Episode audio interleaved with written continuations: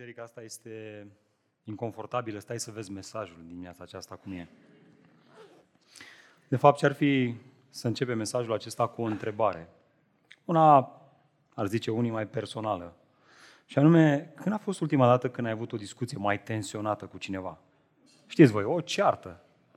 A? Poate că chiar în dimineața asta, în timp ce conduceai spre biserică. E bine, unii zâmbesc la modul, da, da, da, da, da, noi, noi, noi, noi ne-am certat. Ce ar fi dacă ți-aș spune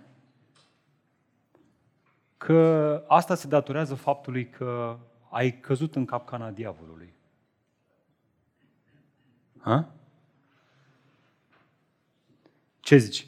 Crezi că este posibilă această ipoteză? Adevărul este că întrebarea asta ne cam face să zâmbim, nu așa? Suntem totuși în anul 2022.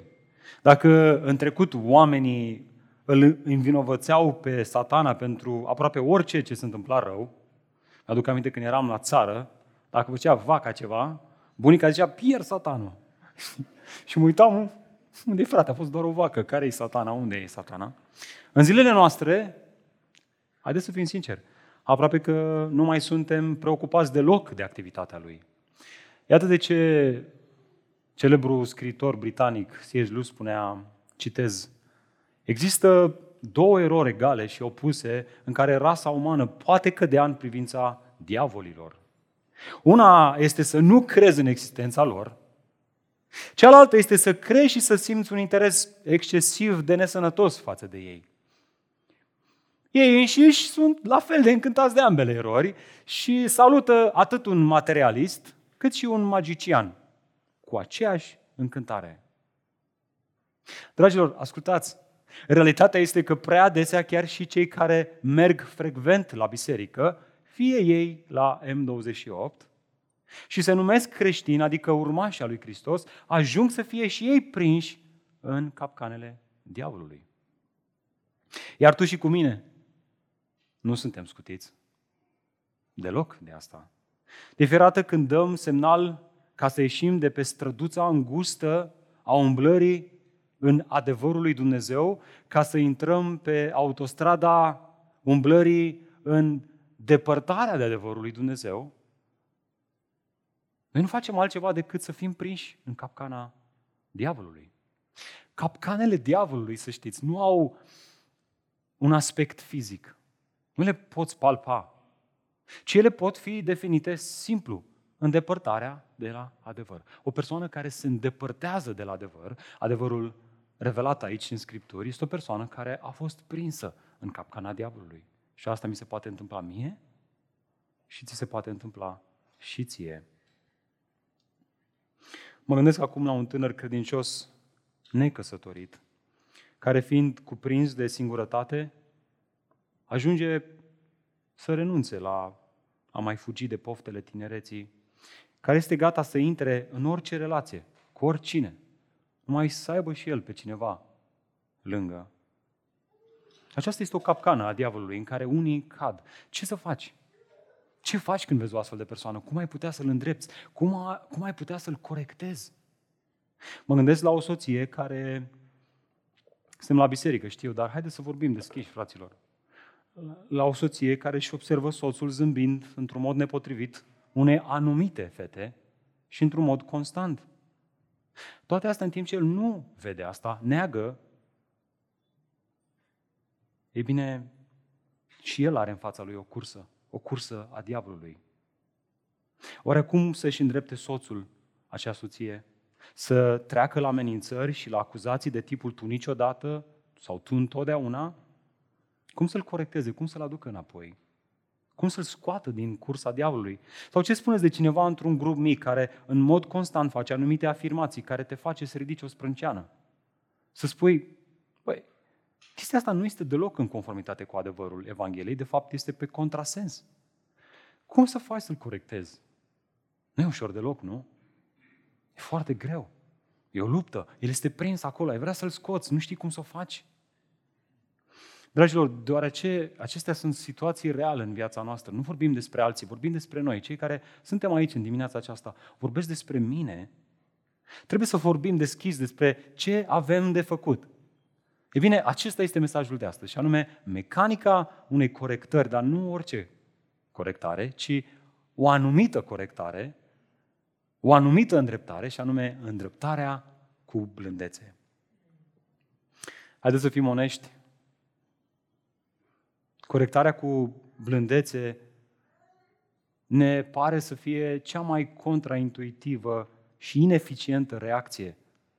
Într-un moment în care îl vezi pe cineva, mai ales pe cineva drag ție, că o ia pe arătură, care se îndepărtează de adevăr, care trăiește într-o minciună, care cumva pică în plasa diavolului, care, ascultați, Duhul Sfânt spune limpede că în vremurile din urmă oamenii vor merge din rău mai rău și vor fi înșelați de aceste duhuri înșelătoare, dar nu așa într-un mod, m-a luat așa o undă spirituală. Nu, nu, nu. Modul în care acționează diavolul este prin oameni, prin acești învățători ipocriți. Auzi ce spun ei?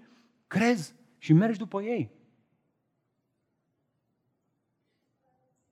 Să răspunzi cu blândețe când vezi pe cineva că face asta este cel mai la... nu ne este deloc la îndemână. Ne este mult mai la îndemână să facem alte două lucruri. Știți care? Fie să evităm, să întorci spatele și să spui, bă, frățică, nu mă bag. Nu mă bag, i-am mai spus odată, a, a reacționat foarte urât, nu, no, nu, mai bine, mai bine trec pe lângă. Sau, deci evitarea este o posibilă reacție, sau să sar la gâtul lui, ca un șarpe veninos care pândește, îl pădește, ia uite, ia uite, a luat o paratură, pac, și ai sărit pe gâtul lui. Evitarea sau atacul. Astea sunt abordările. Nu e așa? Asta este ceea ce experimentăm în viața de zi cu zi. Blândețea ar fi undeva la mijloc. E așa de greu, nu? Și ascultă, nu suntem noi singurii care suntem puși în fața unei alegeri să, să închidem ochii prefăcându-ne că nu am văzut sau că ne ia capul și sărim la gâtul celui care greșește. Nu suntem singuri care suntem puși în fața celor două variante. Timotei, cel despre care studiem zilele astea cu biserica, în 2 Timotei, era și el pus într-o astfel de situație. Și probabil că timiditatea lui, slăbiciunile sale fizice, singurătatea, faptul că cei din Efes îl desconsiderau din cauza tinereții lui, spuneau, ăsta mă e un tânăr, și poate să ne învețe el pe noi. E un tineret, uite-te la el. Îl desconsiderau. Cu toate astea, iată ce îl încuraja Pavel pe Timotei și iată ceea ce Duhul Sfânt ne încurajează și pe noi în dimineața aceasta. Aceleași cuvinte valabile pentru Timotei sunt valabile și pentru noi. Iată cum să corectăm cu blândețe. Ne spune Apostolul Pavel, ascultați cuvintele lui. Și robul Domnului, dacă ești copilul lui Dumnezeu și tu ești un rob al lui Dumnezeu, rob de bunăvoie, slujitorul lui, și robul Domnului, nu trebuie să se certe, ci să fie blând cu unii, cu aia care sunt mai ok. Nu, nu, nu, cu toți.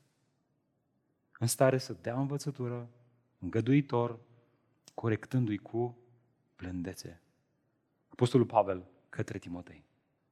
Cuvinte adresate cum 2000 de ani, care sunt atât de relevante și astăzi pentru mine și pentru tine. Dragilor, blând cu toți înseamnă să fii blând și cu acei învățători mincinoși și ipocriți care strânesc certuri. Chiar blând și cu cei care strânesc discuții inutile și care aprind focuri mari. Chiar și cu ei. Cu cât mai mult cu partenerul tău de viață, cu cât mai mult cu cei din grupul tău mic, cu cât mai mult cu cei de la serviciu, cu copiii tăi. Prin urmare, te rog din toată inima, notează-ți această idee centrală și meditează în inima ta la ea săptămâna asta. Iată ideea centrală acestui mesaj. Miza credinciosului în corectarea celui care se abate de la adevăr, dragul meu, draga mea, ascultă, nu este câștigarea argumentului, ci este una mai profundă, și anume câștigarea sufletului care cade în capcana diavolului. Asta este ceea ce mă face să mă duc înspre fratele meu și să-l corectez, înspre cel de lângă mine. Nu vreau ca eu să câștig, să mi se dea mie dreptate, să ies eu la biruitorul. Nu, nu, nu, nu, nu, nu, nu, nu, nu, mă doare pentru el, mă doare pentru el și mă duc înspre el, pentru că vreau să-l văd scos din capcana diavolului. Și ca să vedeți că această idee centrală nu este inventată de mine, aș vrea să deschidem împreună în 2 Timotei. Am ajuns astăzi la capitolul 2 și continuăm să studiem cuvântul lui Dumnezeu. De la versetul 14 până la versetul 26, până la final. Ați ajuns? Ok? Vreau să mă asigur că ați ajuns acolo, vreau să mă asigur că aveți o scriptură în față. Cine știe, poate că se întâmplă ca și duminica trecută, să opresc, oprește ea lumina. Știți că s-a întâmplat asta. E bine să ai o lanternă la, la îndemână.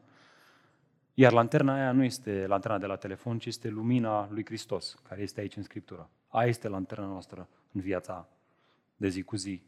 Amin? Ia ascultați ce spune Pavel. Amintește-le aceste lucruri. Roagă, roagă fierbinte înaintea lui Dumnezeu. Să nu se certe cu privire la cuvinte, pentru că aceasta nu este de niciun folos, ci duce la pieirea celor ce ascultă. Străduiește-te să te înfățișezi înaintea lui Dumnezeu ca un om încercat, ca un lucrător care nu are de ce să-i fie rușine, care explică drept cuvântul adevărului. Evită vorbăriile goale și lumești, căci cei care se țin de ele vor înainta tot mai mult spre neevlavie, iar cuvântul lor se va împrăștia precum cangrena. Dintre aceștia sunt Himenaios și Filetos, care s-au abătut de la adevăr, spunând că învierea a avut deja loc și răsturnând astfel credința unora. Cu toate astea, temelia solidă a lui Dumnezeu rămâne tare. Având sigilul acesta, Domnul îi cunoaște pe cei ce sunt ai lui și oricine rostește numele Domnului trebuie să se îndepărteze de nedreptate. Într-o casă mare nu sunt numai vase de aur și de argint, ci și de lemn și de lut, unele pentru o întrebuințare de cinste, altele pentru o întrebuințare de necinste. Așadar, dacă cineva se curățește de acestea, va fi un vas de cinste, sfințit și folositor stăpânului, pregătit pentru orice lucrare bună. Fugi de poftele tinereții și urmărește dreptatea, credința, dragostea, pacea, împreună cu cei care îl cheamă pe Domnul dintr-o inimă curată. Timotei, frate și soră dragă, evită, evită, evită controversele nebunești și prostești, știind că ele dau naștere la certuri. Și robul Domnului nu trebuie să se certe și să fie blând cu toți, în stare să dea învățătură, îngăduitor, corectându-i cu blândețe pe cei ce se împotrivesc. De ce? În speranța că Dumnezeu le va da pocăința și cunoașterea adevărului și își vor veni în fire, scăpând din capcana diavolului în care au fost prinși ca să-i facă voia. Până aici cuvântul Domnului. Amin. V-am avertizat că nu e un text ușor.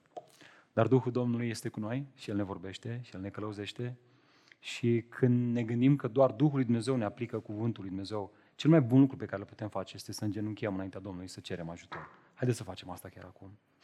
Tată, îți mulțumim că l-ai dat pe Fiul Tău să avem o cale de scăpare de vinovăție, de vină înaintea Ta. Să fim îndreptățiți cu Tatăl și să ne vedem pe noi înșine așa cum suntem, nu așa cum ne imaginăm, nu așa cum ne văd alții, ci într-un mod clar, văzând slava Ta, văzându-L pe Hristos, ne putem vedea pe noi înșine.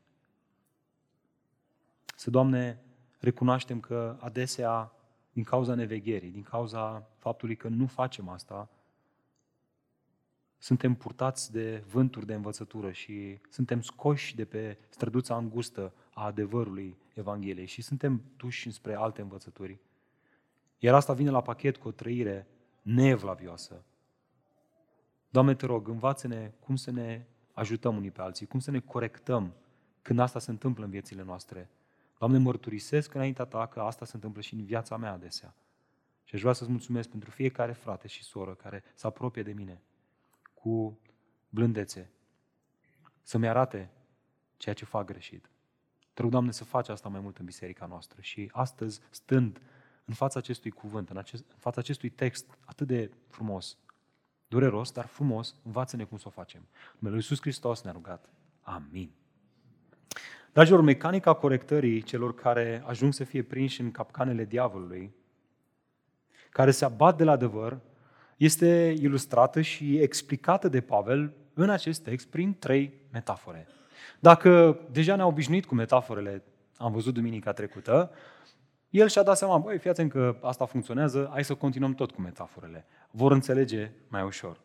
Prin urmare, haideți să le luăm și noi pe rând. Cum să urmărim câștigarea sufletelor celor care s-au abătut de la adevăr? Iată primul lucru pe care trebuie să-l facem și anume, caută să fii un muncitor integru. Asta este primul lucru. Dați-vă cu mine în versetul 14. Amintește-le aceste lucruri. Dar nu oricum, ci roagă-i fierbinte, ba mai mult, înaintea lui Dumnezeu, să nu se certe cu privire la cuvinte.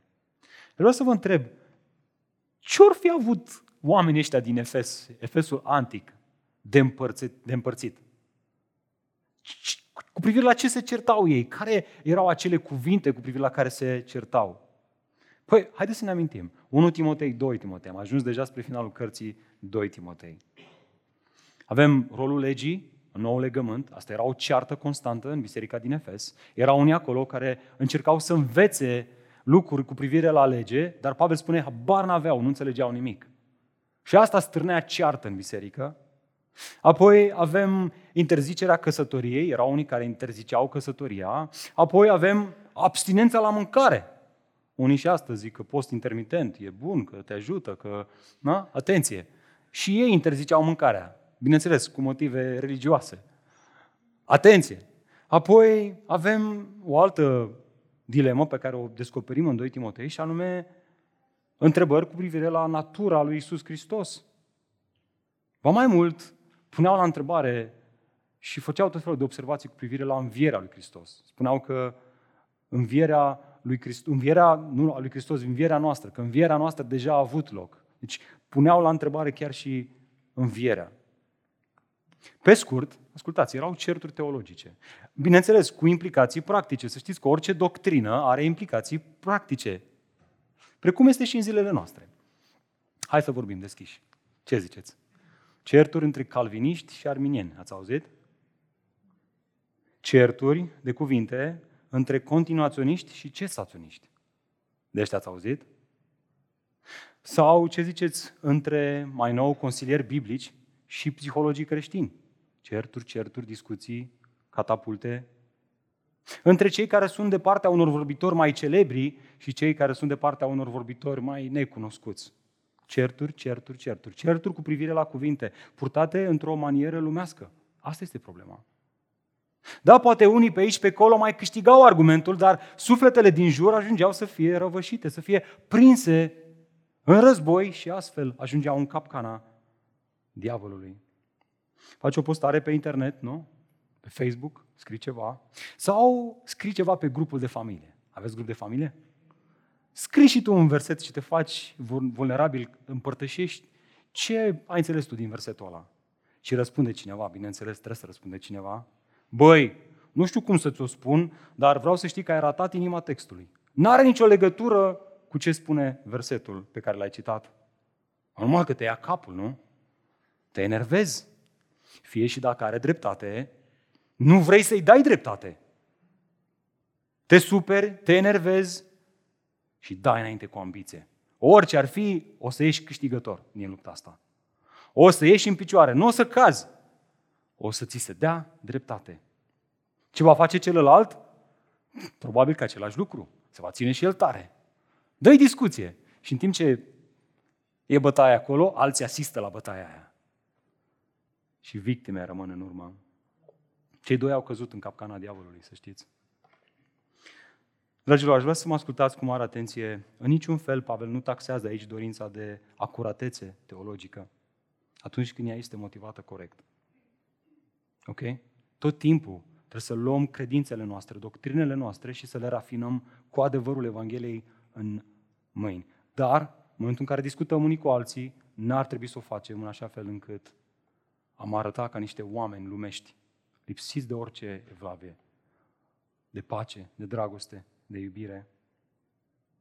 Iată de ce Pavel îl roagă fierbinte pe Timotei vreau să observați în text, nu înaintea oamenilor din Biserica Efes, ci înaintea lui Dumnezeu. Altfel spus, Dumnezeu ia parte la acest principiu atunci când este învățat bisericii și în ziua aceea la judecată, El va depune mărturie. El va spune că pe 29 mai, la Biserica M28, ai ascultat toate lucrurile acestea. Ar fi mai bine să te ridici să pleci pentru tine decât să rămâi. De asta Luca spune, băi, nu e deloc confortabil la M28. M-am rugat să aibă același discurs ca să mă ajute în predicare. Și și-a ținut discursul. Și dar, iată câteva motive de ce să evităm certurile cu privire la cuvinte. Cu asta continuă Pavel. Mai întâi, aș vrea să observați în versetul 14 în continuare. Observați acel pentru că este primul motiv. Pentru că acestea nu sunt de niciun folos. Vezi asta în text? Observ că nu este ideea mea. Certurile de cuvinte, dragilor, ascultați, nu aduc nici un beneficiu spiritual real. Sunt lipsite de inima Evangheliei. Așa că vă rog să vă amintiți mereu asta. Am învățat în 1 Timotei. Acum înaintăm spre finalul cărții 2 Timotei și putem să le aducem atât de frumos împreună pe cele două cărți. Ținta învățăturii sănătoase este este nu sunteți convinși. Ținta învățăturii sănătoase este iubirea, fraților, dragostea. Câte vreme dorința mea de rafinament biblic nu vine din dragoste pentru Dumnezeu. Al cunoaște pe Dumnezeu așa cum s-a revelat El pe sine, care să producă în mine o dragoste față de aproapele meu, mi-e tare frică că nu ești pe un drum bun.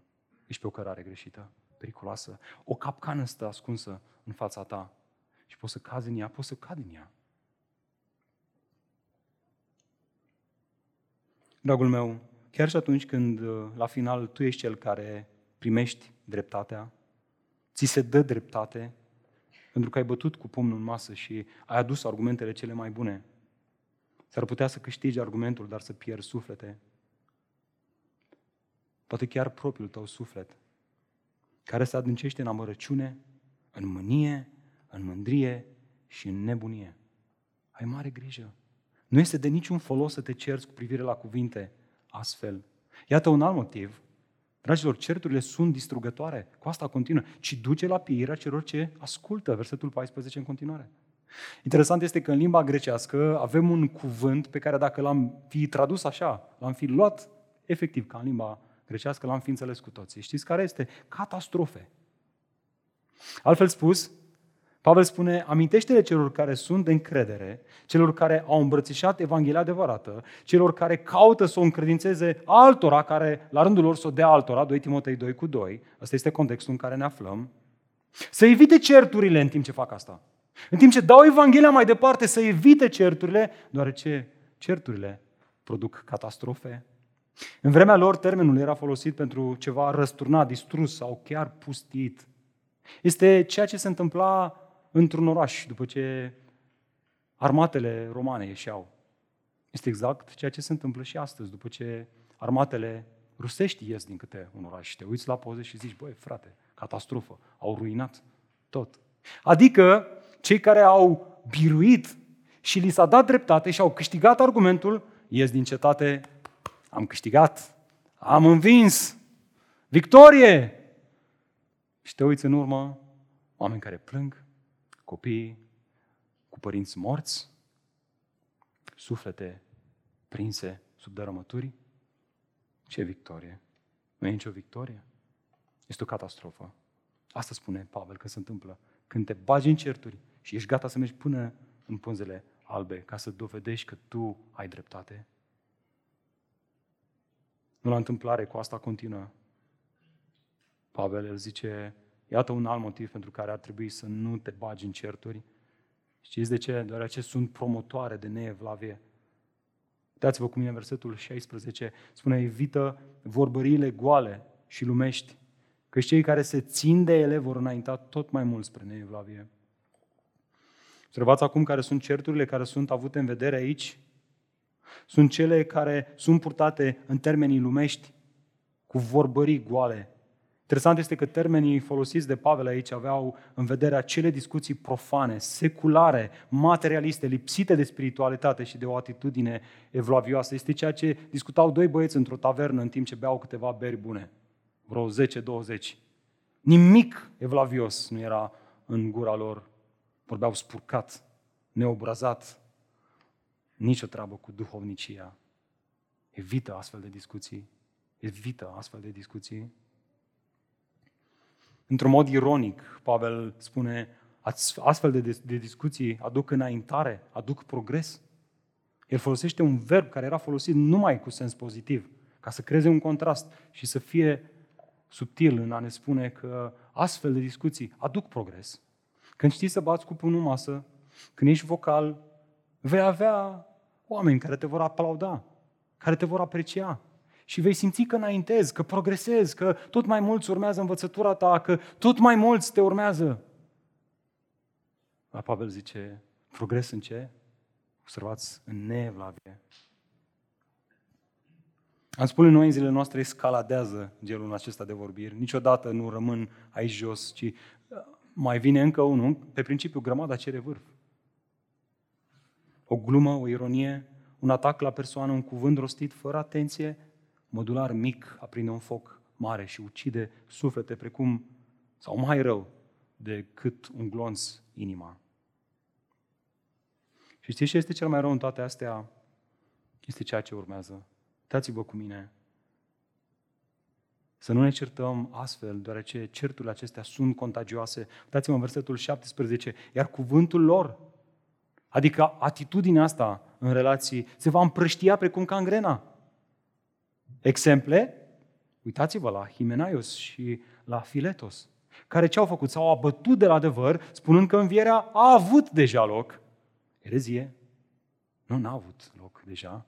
Erau încă în trup. Ei credeau că sunt încă, sunt deja într-un trup înviat spiritual. Nu, nu, nu, uitați-vă, sunt, puneți mâna, sunteți, sunteți ok, sunteți încă pe pământ. Luaseră, nu știu, I-a luat valul. Dar nu uitați, a avut deja loc și avem acolo și un și. Vedeți ce scrie acolo la finalul? Și răsturnând astfel credința unora. Dragilor, atunci când apar certuri într-o biserică sau într-o familie creștină pe fondul unei învățături care deviază de la adevăr, Pavel spune că asta este precum cancerul. Poate că la început nu-l depistezi, dar cu toate astea se răspândește în trup și aduce moarte spirituală. Asta s-a întâmplat cu cei doi care sunt menționați aici. Dacă despre al doilea nume nu știm mare lucru, despre Himenaius am aflat deja din 1 Timotei. El fusese dat pe mâna satanei, fusese excomunicat din biserică. Cu toate astea, influența lui rămăsese în biserică. Oamenii încă dădeau mai departe învățătura lui greșită și ea se răspândea în biserică precum cangrena și asta este nimic. Problema era că unii erau depărtați de la credință. E bine, citești toate astea și spui, frate, depresie, descurajant. Hai de capul meu! Ce poate să fie bun în toată povestea asta? Așa este. Însă ascultați, Pavel vede aici și o încurajare. El schimbă macazul de la lucruri negative la ceva extraordinar. Un adevăr teologic extraordinar în mijlocul acestor lucruri care creează adesea haos. Observați? N-ar trebui să ne certăm cu privire la cuvinte, deoarece, în mod ultim, ele sunt incapabile de a schimba planul lui Dumnezeu. Uitați-vă cu mine în versetul 19. Cu toate astea, în ciuda acestor lucruri pe care le-am spus mai devreme, temelia solidă a lui Dumnezeu rămâne tare. Având sigilul acesta, Domnul îi cunoaște pe cei ce sunt ai lui și oricine rostește numele Domnului să se îndepărteze de nedreptate. Interesant este că termenul grecesc tradus aici cu sigiliu era o aluzie la practica de gravare a clădirilor cu anumite inscripții. Scopul acestora era să indice destinația clădirilor pe lângă care treceai. Te uitai la inscripție, te uitai la clădire și știai ce se află în interior. Așa cum avem și noi astăzi firme luminoase sau totemuri, care ne comunică ce vei găsi înăuntru, în interior. Interesant este că în cadrul bisericii sau în cazul bisericii există și aici o inscripție, există și aici o firmă luminoasă, iar aceea nu este M28, ci este o inscripție dublă. Asta spune Pavel aici.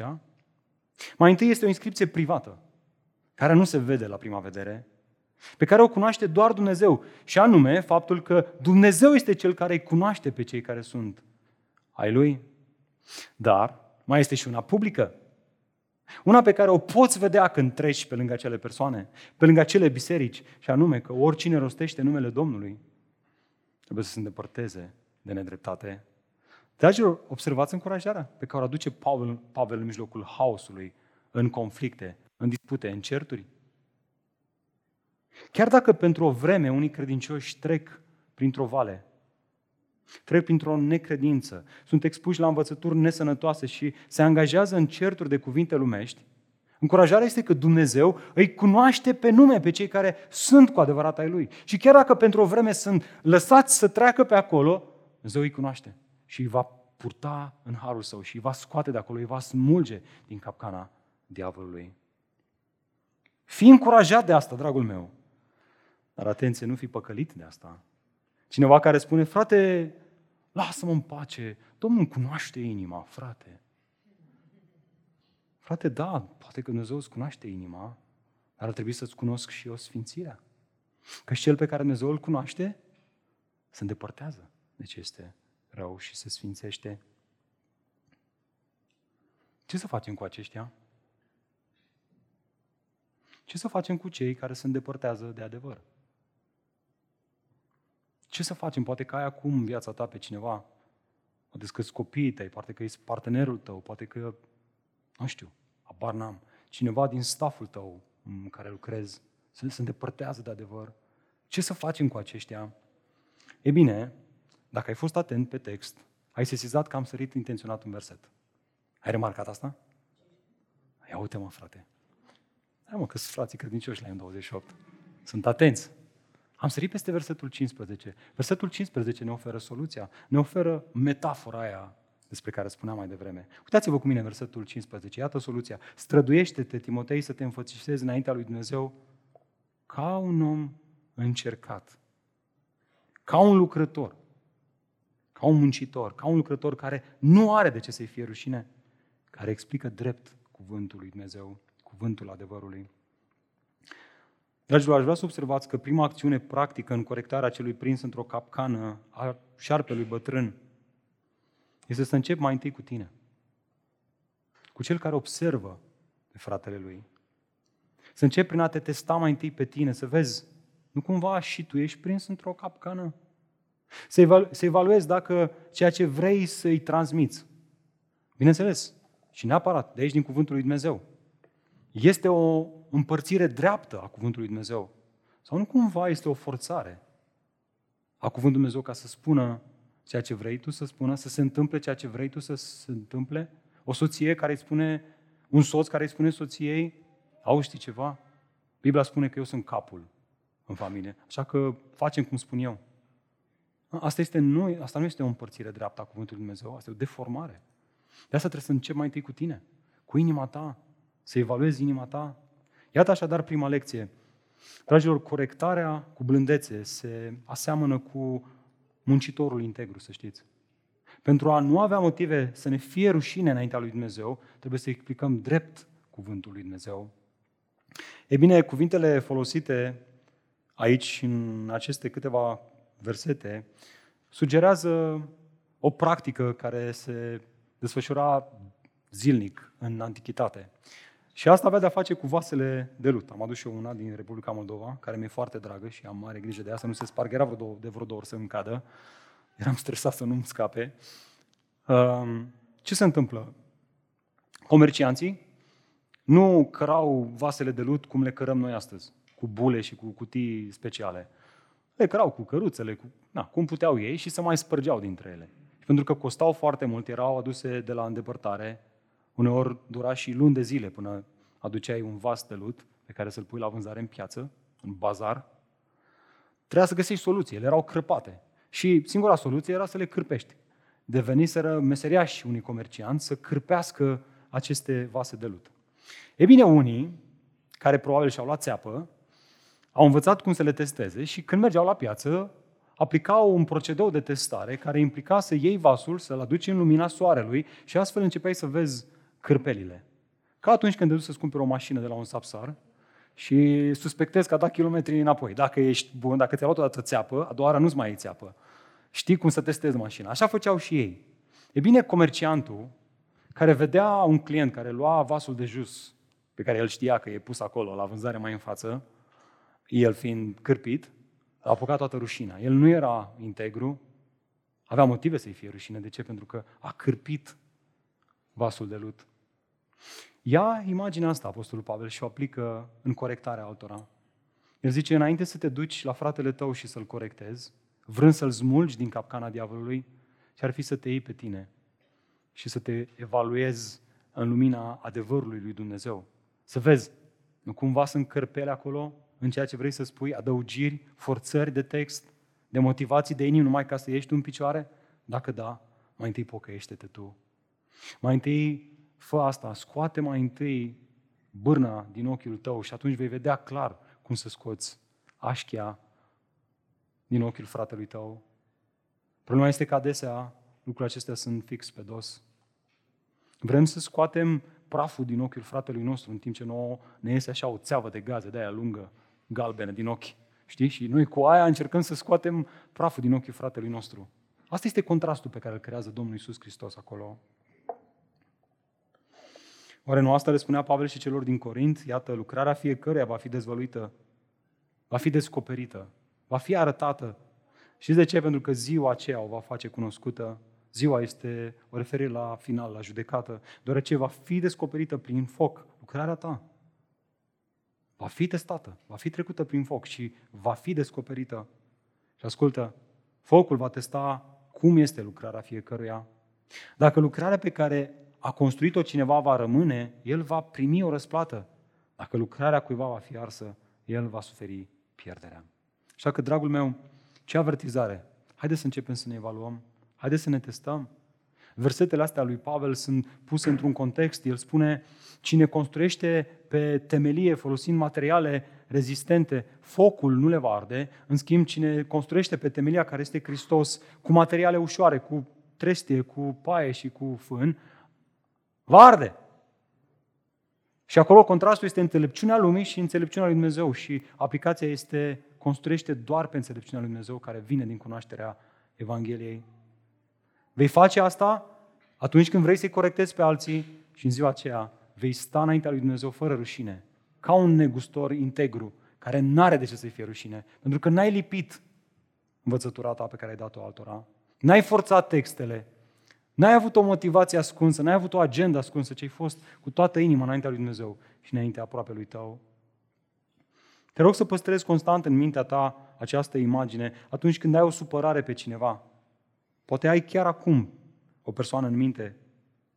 Înainte de a lua calea evitării sau calea acuzării, înainte de a spune că aceasta a căzut într-o capcană a diavolului, înainte de a-i sări la gât și la acuza, ce-ar fi să începi prin a analiza propria ta inimă în lumina adevărului Sfintei Scripturii?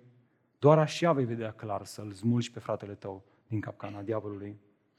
Biserică, haideți să facem asta mai mult. Amin? Asta va aduce o corectare blândă în relație cu ceilalți. În al doilea rând, cum să urmăresc câștigarea sufletelor care se abat de la adevăr?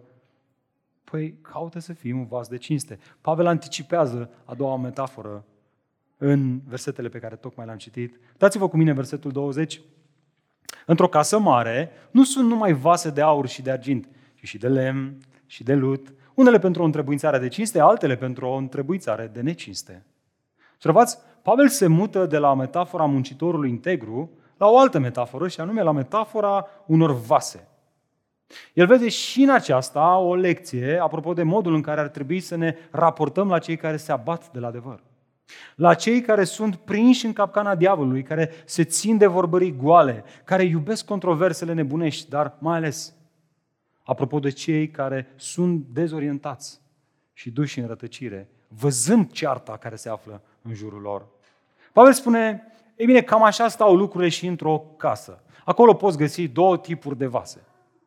Unele sunt de lemn Acele vase pe care în lumea antică ei le foloseau pentru mese private sau chiar le foloseau pentru a arunca murdăria, mizeria.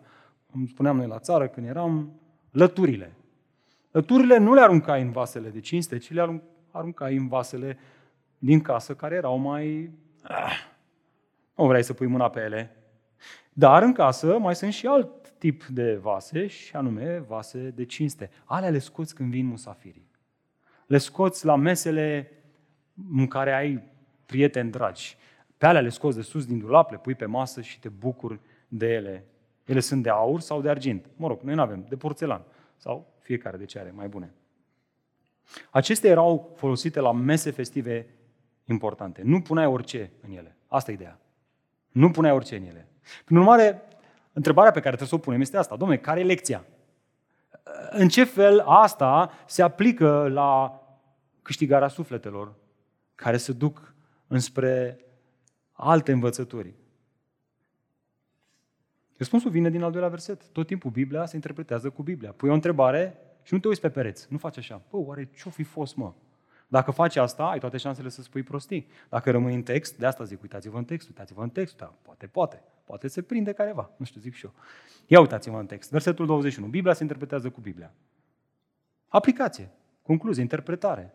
Ne ajută Pavel, nu ne lasă în ceață, așadar, dacă cineva se curățește de acestea, va fi un vas de cinste, sfințit și folositor stăpânului, pregătit pentru orice lucrare bună. Observați? Stăpânul nostru, ceresc, va folosi doar vasele de cinste în corectarea altora. Doar acele vase care se curățesc de acestea. Asta este expresia cheie. Așa putem să identificăm pe cei pe care stăpânul din cerul îi va folosi în corectarea și câștigarea altora. Dacă cineva se curățește de acestea. E bine, aceasta este o referire la tot ce a spus Pavel în pasajul precedent. Vă mai amintiți? Cineva care nu este un vas de cinste, este cineva care, unu, se ceartă cu privire la cuvinte, nu are nicio problemă, ba chiar îi place. Vine la M28 și întreabă, bă, care e grupul ăla în care sunt discuțiile sunt mai încinse? Trimitem acolo fraze, că nu îmi place așa, când toată lumea zice amin, amin, amin, e bine, bine. Zim ceva așa, mai să plac dramele mie. Doi, explică cuvântul adevărului într-un mod nedrept. El explică cuvântul, îi place cuvântul, dar îl explică nedrept, neonest. Și trei, se ține de vorbările goale și lumești. Nu are o vorbire duhovnicească, ci o vorbire lumească. Dragilor, cineva care face toate astea este un vas de ocară. Un vas nefolositor lui Dumnezeu în corectarea cu blândețe a altora. De asta folosește Pavel aici metafora aceasta. Prin urmare, acum este un moment bun să ne întrebăm asta. Bun, dar acum, care sunt caracteristicile unui vas de cinste? care se curățește, pe care Dumnezeu îl folosește în corectarea altora. E bine, cu asta continuă Apostolul Pavel. Iată caracteristicile vasului de cinste. Dacă cumva simți că partenerul tău alunecă și este atras într-o capcană a diavolului, dacă ai făcut primul pas, te-ai evaluat pe tine însuți și te-ai găsit ca fiind un muncitor integru înaintea lui Dumnezeu, e bine, acesta este al doilea lucru pe care trebuie să-l faci. Să vezi dacă ești și ai caracteristicile unui vas de cinste. Doar astfel te va putea folosi Dumnezeu. Uitați-vă în text, mai întâi este sfințit de Dumnezeu. Observați asta, versetul 21. Un vas de cinste, ce scrie acolo? Sfințit. Dragilor, un vas de cinste este mereu acel vas pe care Dumnezeu îl sfințește prin adevărul Evangheliei. Nu uita asta. Singurul mod prin care suntem puși deoparte față de lumea aceasta îndreptățiți într-o relație corectă cu Dumnezeu și păziți de capcanele diavolului, este doar și numai prin cuvântul adevărului. Atât. De asta David se ruga și spunea, strâng cuvântul tău în inima mea. De ce? Ca să nu păcătuiesc împotriva ta. Pavel anticipează ziua aceea în care Hristos, cuvântul, va veni în lumea noastră ne va îndreptăți, ne va spăla conștiința de vinovăție. Va pune Duhul lui Dumnezeu în noi, ne va regenera și ne va sfinți zilnic prin cuvintele Evangheliei. Prin Hristos, prin Hristos, prin Hristos. Dragilor, doar astfel putem fi noi curățiți, ca astfel să devenim vase de cinste. Dacă nu-L cunoști pe Hristos, e o ocazie bună să te rogi în inima ta, Doamne, aș vrea să cunosc mai mult despre Tine, aș vrea să lucrez la inima mea. Mai mult, iată a doua caracteristică, fiind sfințit, este folositor lui Dumnezeu. Observați? Un vas de cinste folositor stăpânului. Cine scoate din mașina de spălat vase o farfurie folosită ieri, după ce a mâncat paste cu sos? După ce a uitat să dea drumul la mașina de spălat. Are nevoie de o farfurie, este singura, este mașina de spălat, o scoate de acolo, nu e, nu e curată, e murdară, e... nici nu vrea să pună mâna pe ea. Cine o scoate să-și pună din nou paste în ea? Poate că o scoți ca să o speli mai întâi, ca să o curățești și după aia o folosești să mănânci paste, corect? E, poate unii sunt care n-au nicio problemă. Mă gândeam acum. În studenție se întâmplă multe lucruri. Dumnezeu nu face asta. Poate facem noi, Dumnezeu nu face asta. Dumnezeu nu face asta. Cel pe care îl folosește Dumnezeu este cel care zilnic urmărește dreptatea, credința, dragostea și pacea. Da, să știți că Timotei trebuia să se înflăcăreze în darul spiritual care a fost dat. Trebuia să-și aducă aminte de momentul în care prezbiterii și-au pus mâna peste el și l-au numit în lucrare. Astea erau lucruri importante. Aveau să-l înflăcăreze, aveau să-l încurajeze. Dar în lipsa sfințirii era un vas nefolositor. Asta într-o lume în care se accentuează așa de mult competențele, abilitățile tale, cunoștințele tale, darul meu spiritual, chemarea mea este. Chemarea ta este. Și da, putem să vorbim despre asta, dar în lipsa unei sfințiri, curățiri zilnice, prin cuvântul lui Dumnezeu, toate astea sunt degeaba. Este cel mult ca un meseriaș care are numai instrumente de la Machita. Cine știe, înțelege. Le are pe toate, cele mai noi, cele mai scumpe, dar întârzie, nu-și ține cuvântul, face greșeli, nu și le asumă. La ce ajută toate instrumentele alea? La nimic. Așa sunt și darurile spirituale în lipsa sfințirii. Așa sunt și abilitățile noastre în lipsa caracterului. Caracterul este esențial. Dumnezeu ne sfințește pe cei pe care El îi cunoaște, îi sfințește prin cuvânt. Oare ce face un credincios să fie un vas folositor? Vreau să vedeți în continuare, iată o altă caracteristică, faptul că este pregătit de Dumnezeu. Iar asta este o încurajare uriașă pentru mine și pentru tine, dragul meu. Dacă te lupți și parcă sfințirea numai nu se întâmplă, uite-te la asta, uite-te la ce face Dumnezeu. El ne pregătește, observați versetul 21 în continuare, este un vas de cinste pregătit pentru orice lucrare bună. Verbul mai apare încă de 10 ori în Noul Testament, dar de fiecare dată ca fiind un verb pasiv. Știți de ce? Deoarece întotdeauna agentul pregătirii este Dumnezeu. El lucrează și voința și înfăptuirea. Slăvit să fie Domnul. Glorie Lui. El face asta noi. Dumnezeu însuși, Dumnezeu este Cel care se angajează să îl ia pe Adi, să-l ia pe Daniel, să-l ia pe Abel, să ne ia pe fiecare dintre noi, cei pe care El îi cunoaște și să-i pregătească, să ne pregătească. Să pregătească inima noastră ca atunci când vine cuvântul lui Dumnezeu să fie primit și să aducă rod. Iată de ce, oricât de mult am sluji, oricât de mult am face pentru Dumnezeu, la finalul zilei, gloria este doar a lui Dumnezeu. Apostol, Apostolul Pavel spune, eu când mă compar cu ceilalți apostoli, eu trebuie să fiu sincer, am muncit mai mult decât toți ceilalți. Asta el așa puțin și zice, da, dar nu eu, ci Harul lui Dumnezeu în mine. Harul Dumnezeu m-a pregătit pentru toate astea. Care este mijlocul prin care face Dumnezeu asta, această pregătire? Următoarea caracteristică răspunde fix la asta. Vasul de cinste, dragilor, este adus împreună cu alții, cu alți credincioși, cu alte vase, tot de Dumnezeu. Urmați versetul 22, fugi de poftele tinereții și urmărește dreptatea, credința, dragostea, pacea, împreună cu cei care îl cheamă pe Domnul dintr-o inimă curată. Dragilor, cadrul, mașina de spălat în care se spală vasele, se curățesc, este biserica locală. Nu poți să te curățești dacă nu ești într-o biserică locală.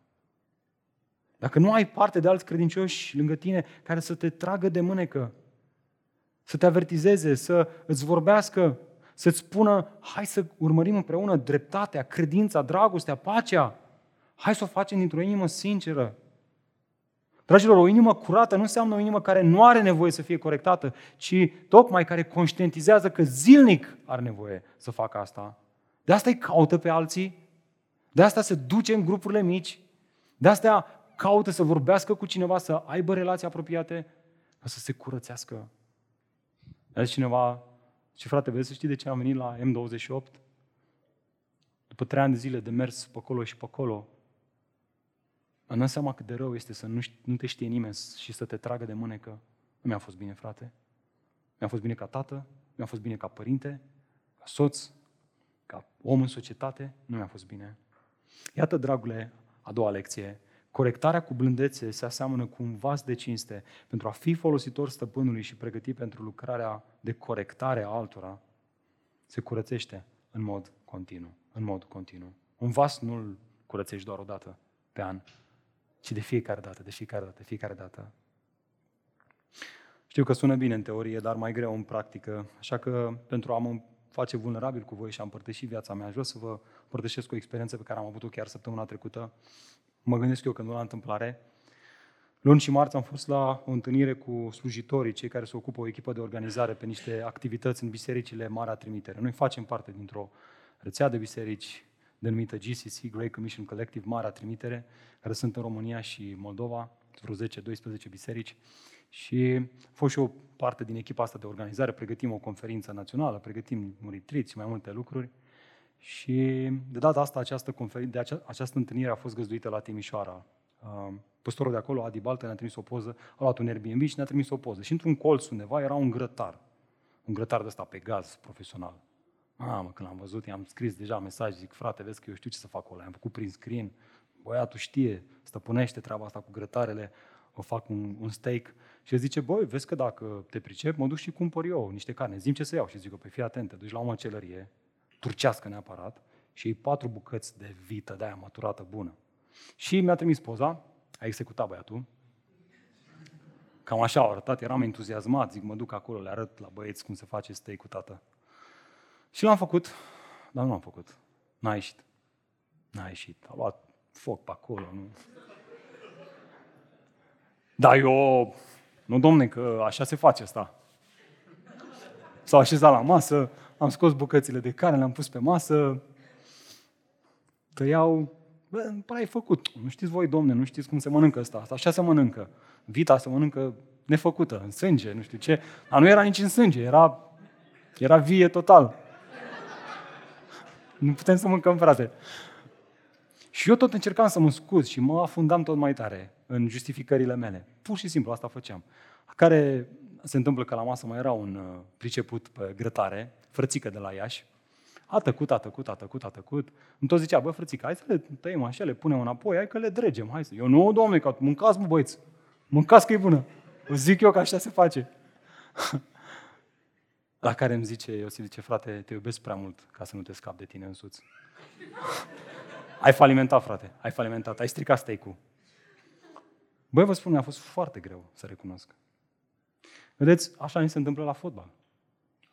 Așa ni se întâmplă în casă, în modul în care ne ocupăm de copii și ne avertizează soția. E foarte greu să renunțăm la noi înșine. nu e așa? E foarte greu să spunem, băi, fraților, aveți dreptate, am greșit.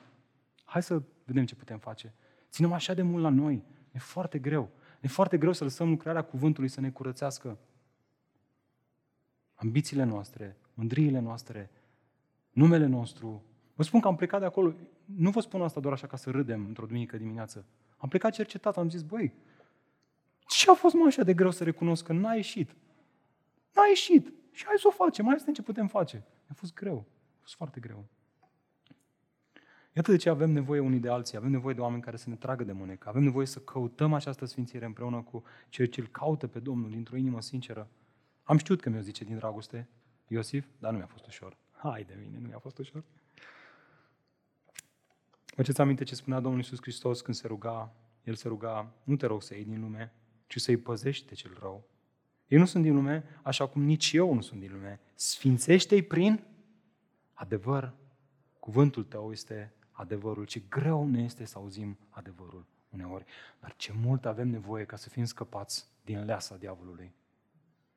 Nu căuta să te așezi într-o biserică în care ești mângâiat, bravo, ești cel mai tare, o să fie cel mai bun an al tău, o să fii șmecher, o să fii cu tare, o să faci, o să dregi, ce talent, ce cu tare, ce...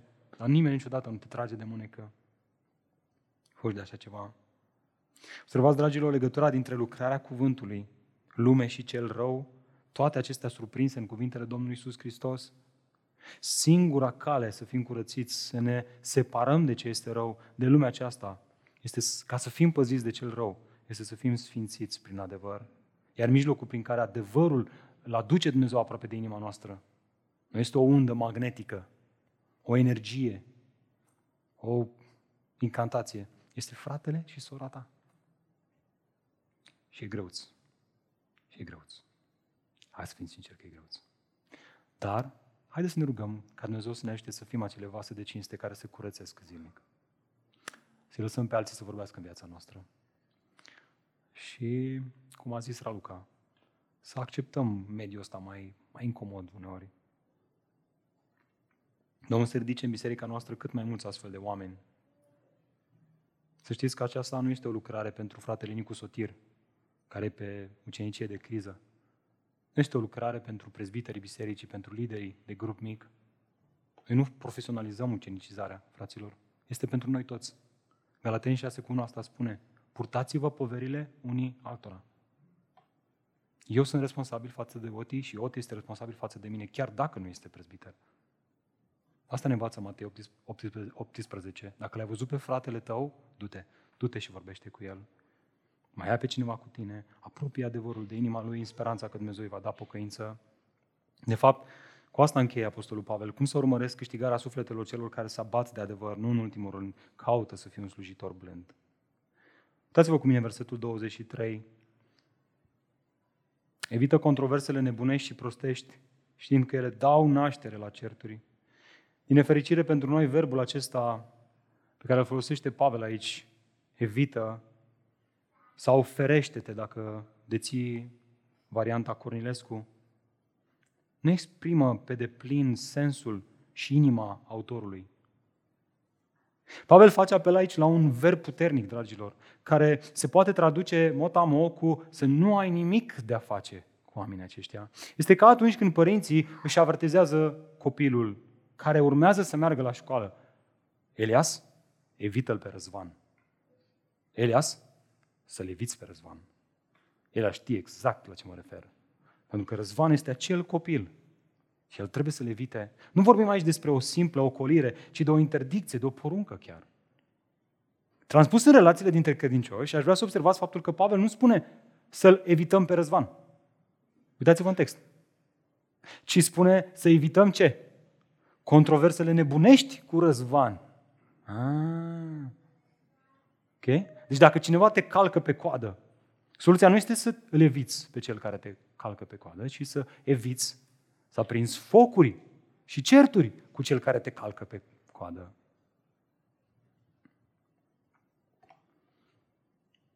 Răzvan fiind acea persoană care îi plac discuțiile controversate, discuțiile nebunești și prostești. De ce să le evităm? Deoarece toate acestea dau naștere la certuri. În mod concret și foarte interesant, dragilor, termenii folosiți de Pavel aici fac referire la directă, ne place sau nu, dar asta este sensul textului, la o persoană needucată, necioplită, neinstruită într-un domeniu anume, care cu toate astea, deși el este un habarnist, își dă cu părerea. El are idei, el vrea să-și spună și el părerea, are și el o întrebare, dar nu orice întrebare, aia care să creeze niște discuții. Nu orice discuții, dar alea prostești, nebunești. Exact asta făceau și cei din Efes, deși nu aveau instruire elementară în credințele creștine, sau le aveau, dar le respingeau, nu le acceptau, ridicau întrebări și făceau observații care demonstrau cât de ignoranți sunt. Este ca atunci când m-aș duce eu la, nu știu, un specialist, să zicem că avem aici cu noi un... Mă uit și să văd un specialist. Ia să vedem. Un ITist, uite, am văzut un ITist. Da? Și mă duc la el și zic, băi, aveți că nu e algoritmul ăsta așa. Eu nici nu știu matematică, adică am făcut uman la liceu. Vă spun, Abel este un IT la mine în grup și la Opel ca exemplu. Știi ce o să fac Abel? O să zic că, bă, nici nu merită discuția asta. Adică, și știa Adi despre IT, adică nu... Și dă seama că nu, mă, lasă-mi pa, adică, bă, când o să vrei să vorbești cu mine, o să-ți zic cum e cu algoritmul ăla, dar nu, momentan se pare că tu le știi pe adică asta este ideea. Cineva care cunoaște Evanghelia foarte bine și vede pe cineva că spune bazaconii, nu o să intre într-o ceartă cu el. Și o să vrea să-l câștige, să-i spună adevărul, să-i transfere adevărul. Soluția la această problemă este oferită de Pavel în ultimele versete, 24-25. Uitați-vă cu mine. Robul Domnului nu trebuie să se certe și să fie blând cu toți, în stare să dea învățătură. El știe, cunoaște doctrinele adevărate. Îngăduitor, corectându-i cu blândețe pe cei ce se împotrivesc. Vreau să observați voi textul, dragilor, față de cine trebuie să fie blând și să fie îngăduitor, Timotei? Față de cine trebuie să fie blând și îngăduitor, Adi Rusnac? Și cu tine. Mai aveți textul în față? Față de toți. Față de toți. Față de cei care se împotrivesc adevărului Evangheliei. Vreau să mă ascultați cu mare atenție. Noi nu putem face nimic ca să ne asigurăm că cei dragi ne vor auzi. Că vor auzi Evanghelia pe care le, le o încredințăm. Sau vrem să le o încredințăm. Că vor auzi adevărul Evangheliei pe care îl împărtășim cu ei. Oricât de drept am face, noi nu putem să facem nimic ca să le câștigăm urechea. Astea sunt lucruri spirituale. Numai Duhul lui Dumnezeu le poate lua și le poate apropia, dar ascultă-mă. Este ceva ce dacă vom face, atunci cu siguranță nu ne vor auzi. Vedeți voi asta în text? Atunci când nu suntem blânzi, ci suntem aspri. Asta le va închide urechea și vom trâncăni noi acolo Evanghelia adevărată și dreaptă. Ei nu ne vor auzi. Tot ce trebuie să facem este să fim aspri, să nu avem răbdare, să-i zmucim și atunci cu siguranță nu ne vor auzi. Vor da din cap pe pilot automat, da, da, da, da, da, da, da, dar nu ne vor auzi. Asta se întâmplă acum din nefericire în familii. Știți că nu-mi place să joc teatru. S-a întâmplat în relația mea cu Eliza ani de zile. M-am căsătorit cu ea, am ridicat tonul la ea, am... n-am bătut-o. Să nu vă gândiți. Mi-a zis mama că nici cu o floare nu bați o fată. Dar s-a închis și între noi n-a fost o relație. N-am avansat în uh, evlavie, ci în neevlavie. Se întâmplă în relații, se întâmplă la locul de muncă, se întâmplă în grupuri mici, adesea. Toate astea, dragul meu, sper că nu înțelegi că a fi blând înseamnă să fii fraier. Ok? Nu asta spune textul. Să fii ignorant, să nu spese. Nu uitați cele două extreme. Nu, nu. A fi blând înseamnă să iei adevărul lui Dumnezeu și să-l oferi celui de lângă tine, având această credință și speranță care vine din finalul versetul 25. Iată ce ne face să fim blânzi. Iată ce mă face să fiu blând. Este un adevăr teologic care produce blândețea în mine. Iată, în speranța că Dumnezeu le va da pocăința. Și nu doar pocăința, și cunoașterea. Cine dă cunoașterea? Eu și teologia mea expusă corect? Nu, nu, nu. Dumnezeu le dă cunoașterea adevărului și astfel își vor veni în fire scăpând din capcana diavolului în care au fost prinși ca să-i facă voia. Iată ultima lecție. Corectarea cu blândețe se aseamănă cu un slujitor, pentru că este convins că doar stăpânul lui oferă pocăința și eliberarea din capcană, el este eliberat de presiune. Observați? Nu pică pe el lumina reflectoarelor. El crede că Dumnezeu, doar Dumnezeu poate face asta. Asta îl face să fie blând și are răbdare. Ai un partener încăpățânat? Ai un copil încăpățânat? Am și eu. Explică-i drept cuvântul cu blândețe. Nu fi aspru, nu fi ignorant. Nu fi prea implicat, nu fi prea neimplicat. Plantează. Plantează. Și mâine. Și poi mâine. Roagă-te. Plantează. Plantează. Plantează semințe. Spune adevărul. Spune. Spune. Fii un exemplu. Și Dumnezeu îi va da pocăința. Sper, mă rog, nu știu. Dar fac asta. Mă cred în Dumnezeu. Dragilor, aș vrea să observați că miza noastră nu este să câștigăm argumentul, ci să câștigăm suflete și mijlocul prin care câștigăm suflete este să le spunem corect adevărul. Prin urmare, aș vrea să ratez ocazia asta. Dacă ești în dimineața aceasta aici și cumva Duhul Lui Dumnezeu te-a convins că sufletul tău este într-o capcană, că și tu te-ai îndepărtat de la adevăr, dacă te lupți din greu să te smulgi din capcana diavolului, aș vrea să spun câteva lucruri, câteva lucruri. Mai întâi, ai nevoie de alții în jurul tău. Ai nevoie de alții în jurul tău. Ai nevoie să urmărești credința, dreptatea, dragostea, pacea împreună cu alții care caută pe Domnul dintr-o inimă sinceră. Caută-i, roagă-te pentru ei și când îi găsești, prețuiește-i, ascultă-i. Și acum am fost nevoie să-l ascult și eu pe frățică. Acceptă, merge acasă, nu răspunde. Nu răspunde. Merge acasă, roagă-te, vezi ce ți-a zis, evaluează. Dar în mod ultim, ceea ce tu ai nevoie este să auzi adevărul Evangheliei. Și adevărul Evangheliei îți spune că tu nu te poți smulge din capcana diavolului, ci doar Hristos o poate face, doar El te poate atrage la sine.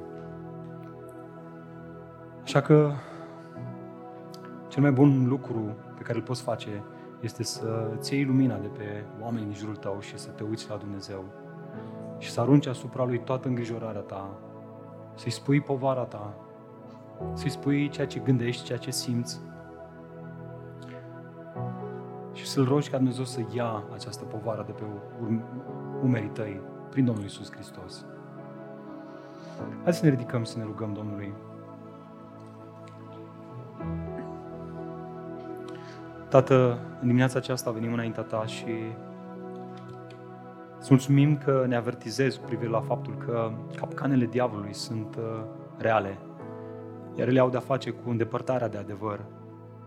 Doamne, mărturisim și recunoaștem că noi toți suntem adesea prinși în aceste capcane. Prin urmare, am vrea să-ți mulțumim pentru toți oamenii din Biserica M28 care ne-au corectat cu blândețe. Pentru fiecare în parte îți mulțumim. Vreau să-ți mulțumim, Doamne, pentru prezbiterii bisericii acestea, care, cu toate că nu primesc nicio răsplată din partea bisericii, nu sunt plătiți de biserică, stau cu turma, o corectează cu blândețe, împarte drept cuvântul lui Dumnezeu și se încrede în Tine. Doamne, ajută-i să nu cadă de oboseală. Te rugăm. Vreau, Doamne, să mulțumim pentru liderii de grup mic care își deschid casele săptămână de săptămână care văd sumedenie de lucruri și care speră. Adesea poate plâng înaintea ta pentru acei oameni care perseverează în lipsă de credință, în nebunie, în adevăruri care nu sunt conforme adevărului Evangheliei. Ajută-i, Doamne, să nu cadă de oboseală nici ei. Doamne, ne rugăm pentru fiecare membru modular în trupul lui Hristos din această biserică. Fă-ne, Doamne, să suferim când un mădular suferă. Fă-ne, Doamne, să suferim, să ne doară când cangrena intră în trup. Ajută-ne, Doamne, să nu acceptăm ca aceasta să se răspândească în trup, ci să fim gata, ca un chirurg precis, să tăiem cangrena, să o scoatem afară și să o corectăm cu blândețe acele adevăruri care sunt de fapt mincinoase, care doar credem că sunt adevărul, dar ele sunt deformate. Dă-ne harul acesta, Doamne. Dă-ne harul acesta și, în ultimul rând, Doamne, ne rugăm pentru cei care suferă în dimineața aceasta, care sunt disperați, care se gândesc să-și ia viața, care se gândesc să divorțeze, care sunt în pragul de a abandona lupta, de a da înapoi, trage la Tine înapoi, Doamne, te rugăm. Dă-le harul credinței de a arunca asupra ta toată îngrijorarea lor și de a o lăsa în mâna ta. Dă-le harul să dea drumul din mâini și să încreadă în tine, că tu ești stăpânul care dai pocăința și cunoașterea adevărului.